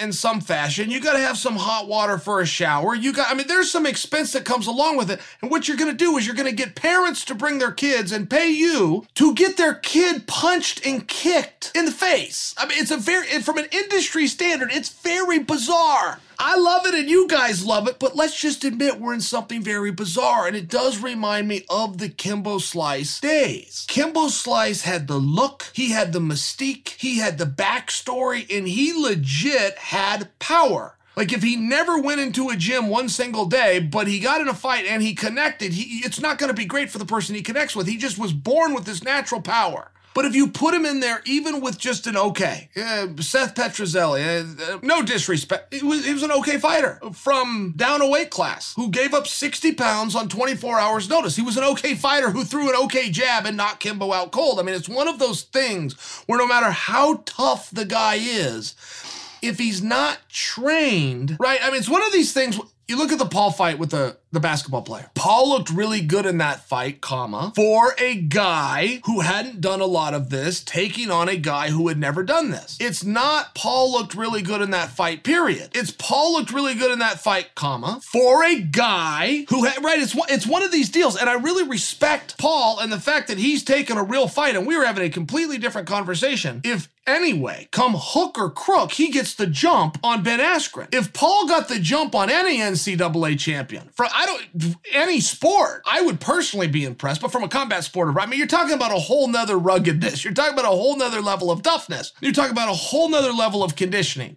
You're talking about a whole nother level of calmness. You're talking about a whole nother level of guy who knows how to prepare. And not to mention, Paul gave him full uh, fair warning. I mean, all of these things, I just respect Paul. I know a lot of you guys hate him. I know he drives a lot of you guys crazy. But the mere fact, he didn't put this fight February 10th. He didn't put this fight February 15th. So Askren has no time to prepare coming off of a hip surgery. He put it two months out. He put it April 17th. That's fair warning. That's normal, fair warning. I mean, any advantage or any jump that he he did nothing underhanded. I just think that you you need to consider that when you're talking about Paul can beat Ask. Uh, you're talking a level of silliness, but just hold the thought. Enjoy the sport right? I don't want to ruin it for you. I don't want to ruin the ending for you. Cling, cling to that rough idea that you have that you saw him knock out a guy from the NBA a fight that I watched and a name that I can't produce. I just know the guy did like a slam dunk contest in the NBA. Compare that to a guy that's got a 20 and 2 record in combat over two different weight classes in three different organizations. Okay, save the thought. One thing that I also like about Paul is he's an entertainer, came from the world of YouTube, but he is an entertainer. And every actor wants to be an athlete, every athlete wants to be an actor. There's no way around that. And the athletes can't just make that happen. But the actor, in large part, can. Now, the actor will seek out a director, he will see, seek out financiers, and he will seek out a script specifically to allow him to live his athletic dream, even if it's fake. I'm trying to think of this guy. He was in City Slickers, and his name is Billy. Billy Crystal. Billy Crystal was a very big deal in Hollywood for a period of time, but wanted to be a baseball player. All act, every actor wants to be an athlete, and every athlete wants to be an actor. I can't tell you how true that statement is, but Billy Crystal wanted to be a baseball guy.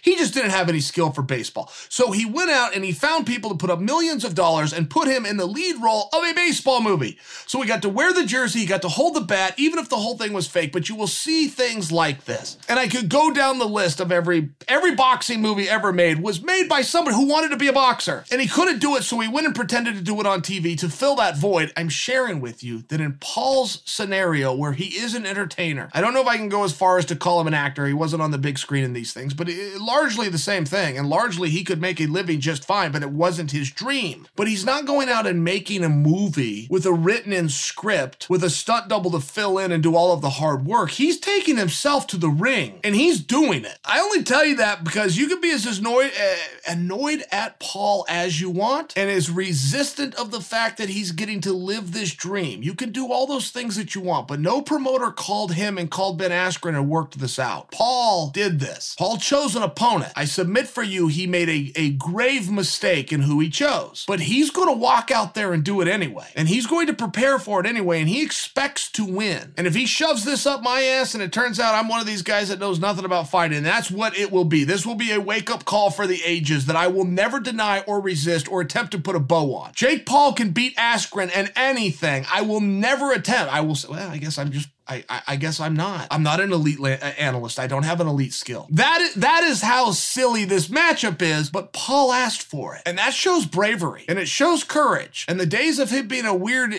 internet sensation are gone. Paul's in the club now, or he will be on April 17th.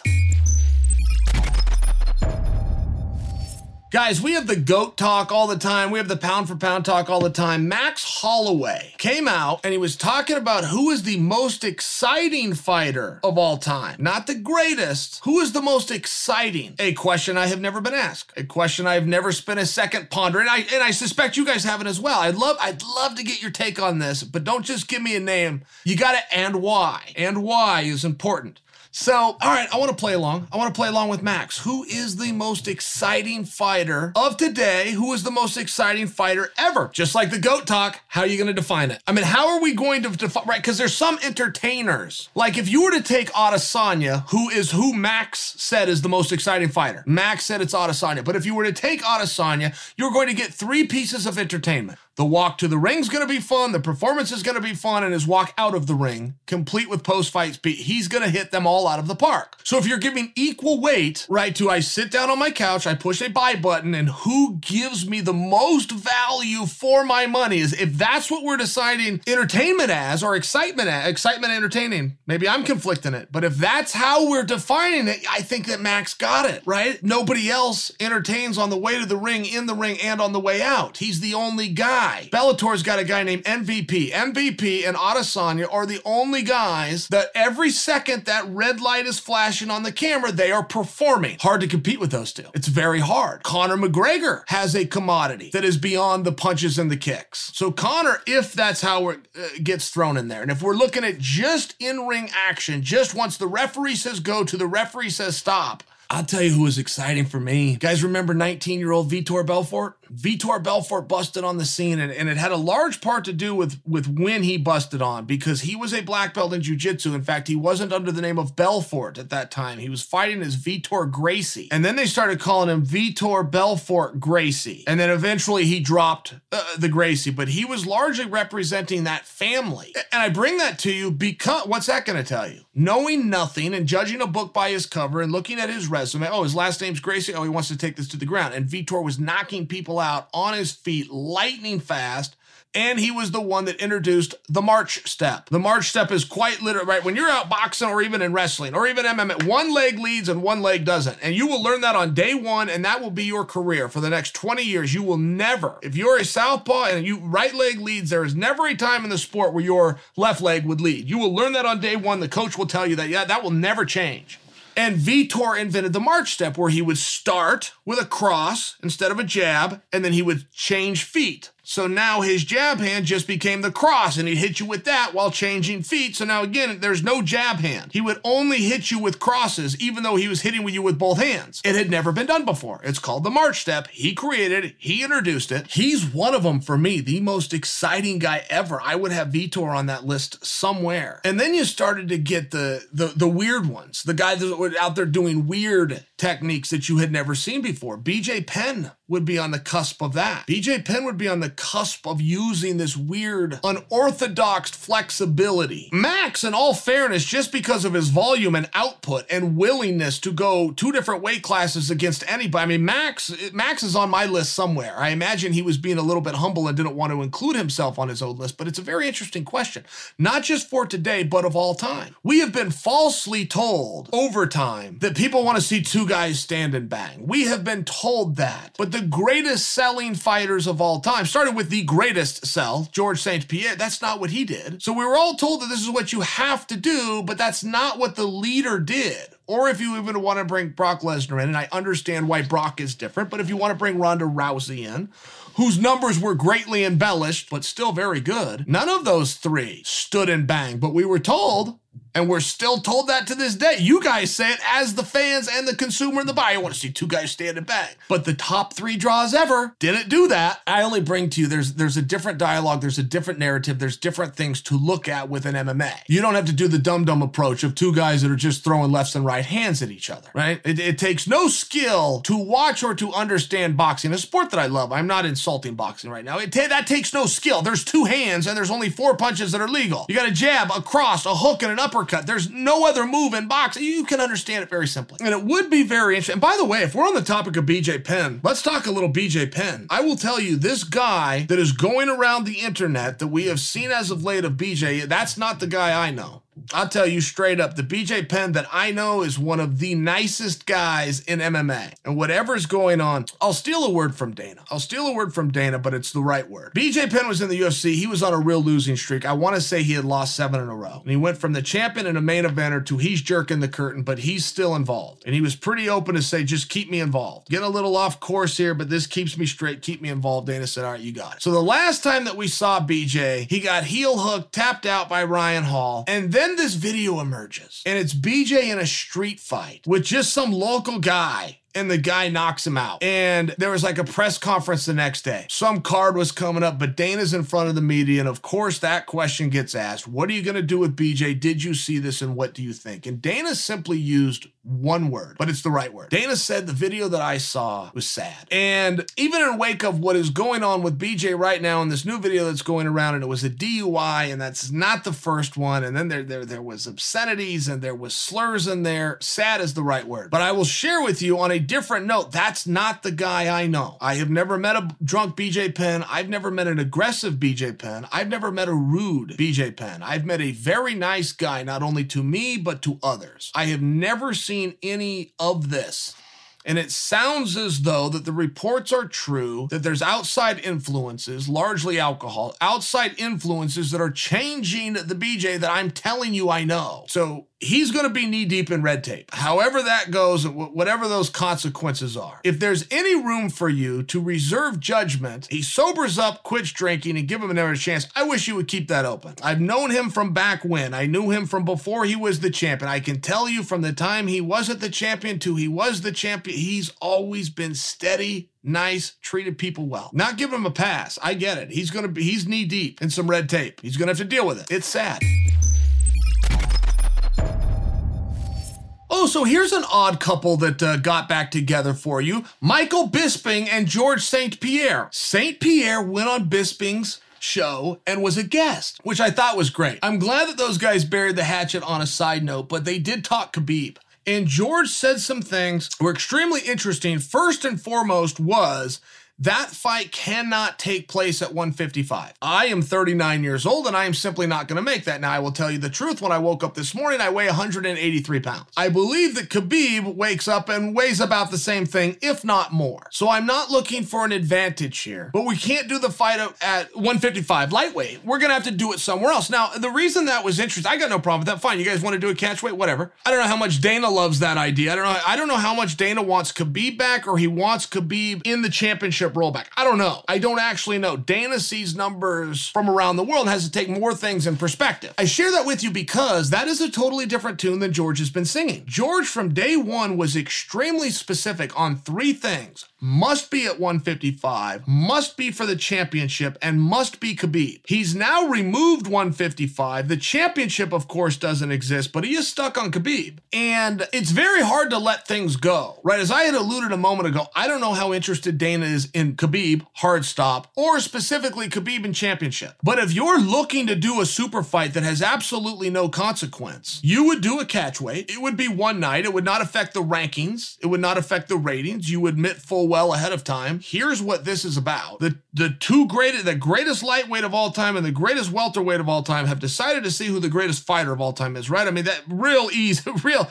real easy sell on that one. We're all in. I don't know that Dana would be. I don't know. I don't know. Dana gets very locked on certain beliefs and one of them is divisions and purpose. Why are we here? And if it's not about a championship and or pursuing a championship, we're not doing it in my octagon. I mean, he's very locked on that. So this would be a very nuance. But boy, that would be intriguing. Now, Dana isn't actually being presented with this. He doesn't have both guys. George has said his piece, but he said it to Bisping. He didn't say it to Dana. Khabib has not responded in any fashion other than to say, I'm done and I don't fight anymore. But it is very interesting. If Dana was presented this, George went to him and Khabib went to him. Here's here's what we want to do. Here's the weight we want to do it. We'll do it for all five rounds. We'll do it in the main event. We both get up and walk away when we're done. One of us's legacy is tarnished forever. That is what's on the line here. Forget about the belt. One of both of us who get to live this wonderful life and be perceived by half the world as the great, and the other half of the world thinks I'm the great.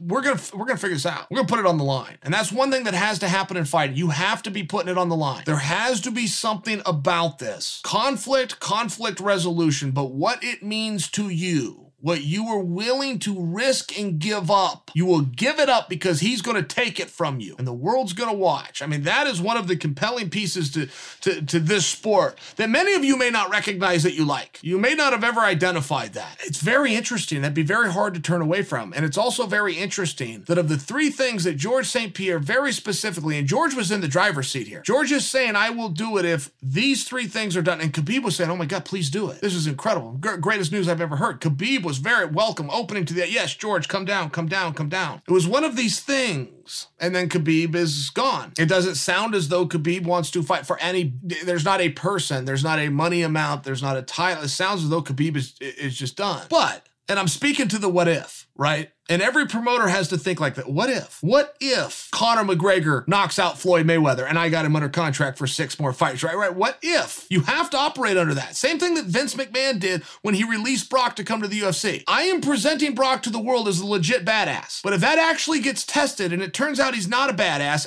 I've still got to pay him out on his contract, which is worth millions. But what if Brock actually is? What if Brock goes over and wins the championship and I've got him under contract for three more years. That's what a promoter will always ask himself. What if? Promoter will always look, promoters are very optimistic. It's always glass, glass half full. What if? That piece of the element is not on the table for Dana. Dana does not have Khabib for four more fights. He does not have George for four more fights. It is very obvious that even if Khabib comes back, it's it's a one-off, and it's more than obvious that if George comes back, it's what you got them both for one night. Do you want do you want it or not? And Dana's not presented with this yet. He's not presented with it because George said this to Bisping or because I'm recapping it for you. He's presented it once George calls him and once Khabib calls him and says, "What do you want to do?" What would he do? I would love it. I think I speak for all of us. I give a damn if there's a belt on the line. I give a damn at all. If you're willing to put the rest of your days on this earth, how you walk around with your chest out and your head up, you're willing to put that on the line. Can't think of anything more meaningful than the prestige of two world champions who will be in the Hall of Fame, who are filthy rich and are going to do this purely for the sake of I beat you or you beat me.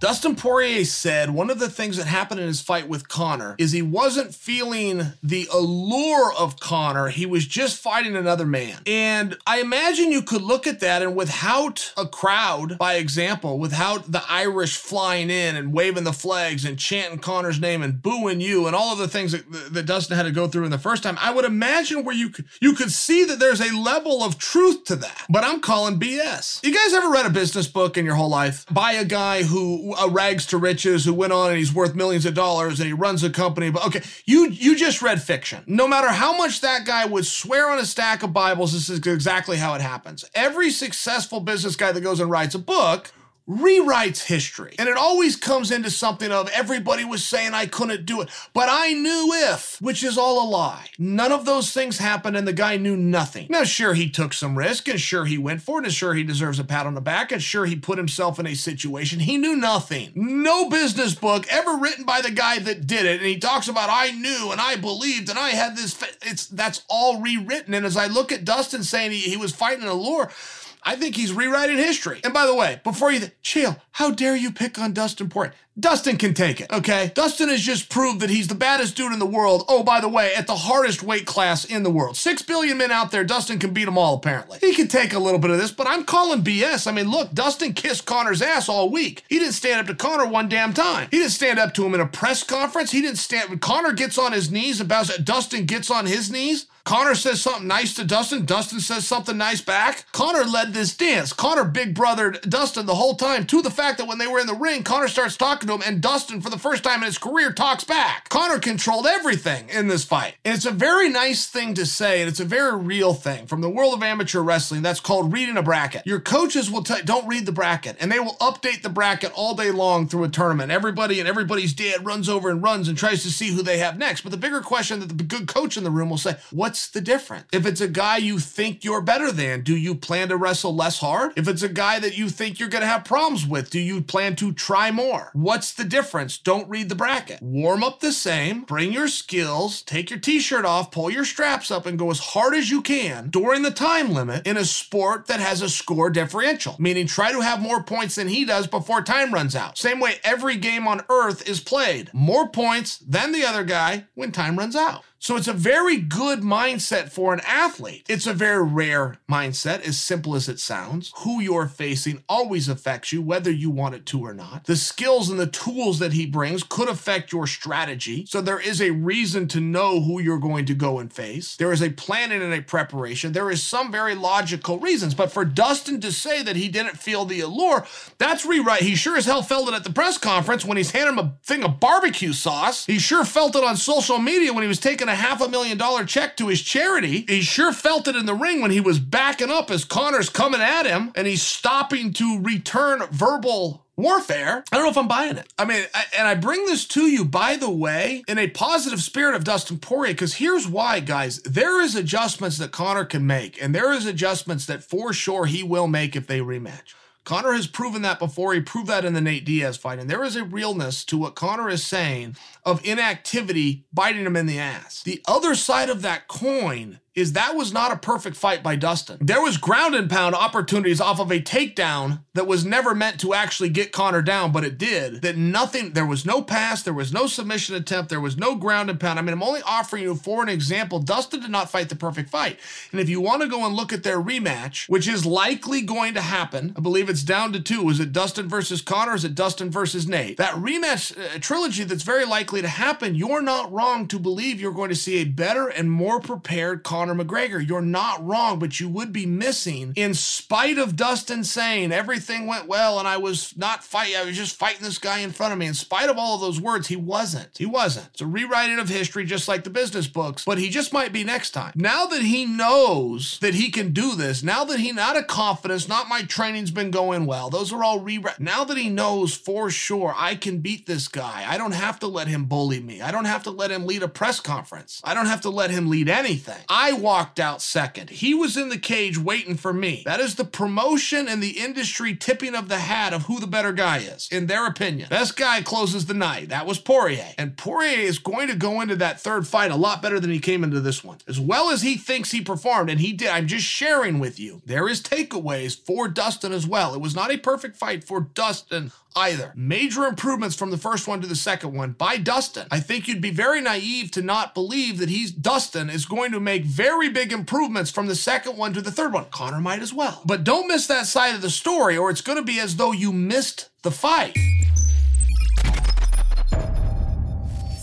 Coach Firas was speaking on his YouTube page, uh, weighing in and giving his assessment of Conor versus Poirier. And he just said, look, Conor gave up. He got tired and he gave up. And that is a very common theme that is out there. And I'm a very big defender of Conor getting tired and quitting. However, to walk into a five round main event against a guy that had a world championship belt around his waist when you've been out of the ring all but 40 seconds in the last 1,000 days is a daunting task. I'm still not of the mind that Conor wasn't in great shape. I'm, I'm just not there. But the shape and condition that you see on TV in relation to the grit and the heart and the toughness are very closely tied. Everybody that you saw fight Saturday got tired. Everybody got very tired. Dustin Poirier was very tired. Everybody got Hooker and Chandler, which was a relatively fast fight. They were both tired. Now, just share that with you. If you ever see an athlete and he comes out of a sporting event and he's not exhausted, he did not do his job. And at this level, particularly on an ESPN pay per view, they're all out there doing their job. They are going to feel like they were hit by a bus when it's over, win or lose. So I'm a little light on the idea that Conor wasn't in shape. There is a part of the grit and toughness and how bad do I want. Oscar de la Hoya and Floyd Mayweather are the only two examples that have ever disproven the theory that a rich man can't fight. When a man is rich and doesn't need to be out there, he doesn't go out there. And even when he does, he doesn't stay out there and dig deep. It's just one of these things, right? It's just one of these things. And I and I offer for you that you did not see an out of shape Conor McGregor. But when you find yourself in combat and the match turns out to be harder than you thought the match was going to be, things will unravel very, very fast. Any form of combat, when you find yourself in an environment that is harder than you thought it was going to be, and don't forget, Conor had a very good level of assessment to know how hard this was going to be because he already fought this guy. He had a very good idea somewhere within him of what this was going to be from a logical standpoint. Turned out he was wrong. But I don't believe that this is a, an issue of Conor didn't run enough or spar enough or sprint enough. I do believe in the inactivity uh, because now you, you've got a pie. You've got all sorts of pieces and percentages of the pie, and sure, timing's going to be part of it, and power is going to be part of it, and, and used to being in there is all going to be part of it. Sure, I understand that. There's only one thing that will give you confidence leading into a fight. It has nothing to do with your opponent, his skills, or yourself and your skills. There is only one thing you will derive confidence from that is conditioning. You will ask yourself one question before you leave that locker room to make that walk Am I in shape? And moreover, do I have reason to believe I'm in better shape than him?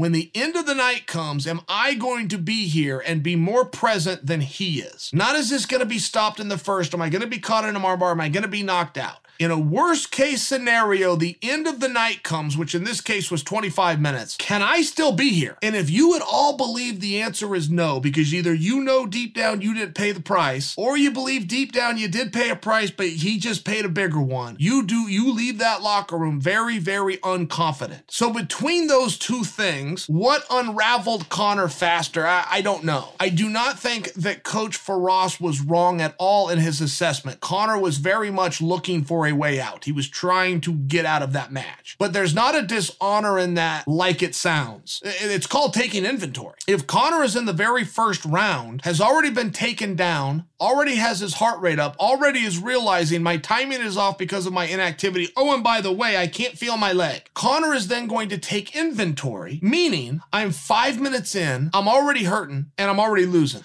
There's 20 minutes left. What's the point? How tired am I going to be in, the, in those? How hurt? I'm already hurt. How hurt am I going to be times four? I got to get out of here. It's it's it's one of those things. It's it's fight or flight, and it does not make a coward or the fact that it's identical. This is just human nature. There's nothing you can do to get around that.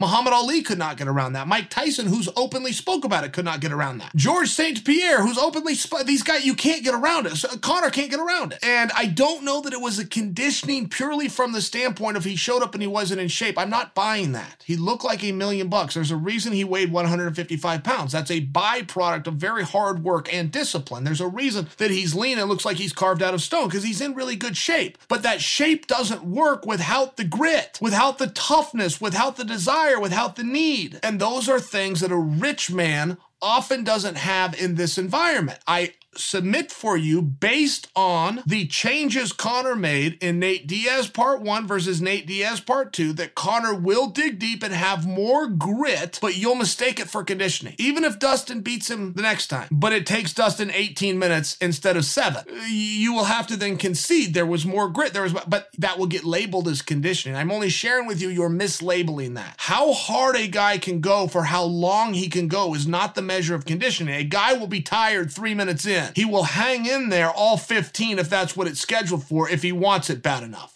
So you start to have these balances of who wants it more, who needs it more, who's willing to stay in the fire longer. Then you have the pieces of whose left hand got through, whose body shot, who in this case leg kicks, who got the takedown. That those things those are seven, eight, nine on the list. All well behind who wants it the most. All right, guys, that was a long one, but we had a lot to talk about. And by the way, we're going to have a lot to talk about when we meet back here on Friday. Until then, I'm Chael Sonnen, and you are welcome. From the team that brought you the big podcast with Shaq, it's the Big Shot Bob Pod with the biggest shooter in NBA history, Robert Horry. To Horry for three. Oh, unbelievable. This guy is off the charts. The Big Shot Bob Pod. Yeah, of course we're talking about hoops. Charles Oakley. We played him in the finals when it was the Rockets, and I dunked on Oak, and I kind of flexed on like ah, oh, and uh, and Oak didn't do anything. I went down the court like this. I just missed a punch to the jaw in, boy. Subscribe now and get new episodes of the Big Shot Bob Pod every week on the Podcast One app, Apple Podcasts, Spotify, LiveXLive.com, and everywhere you get your favorite podcasts.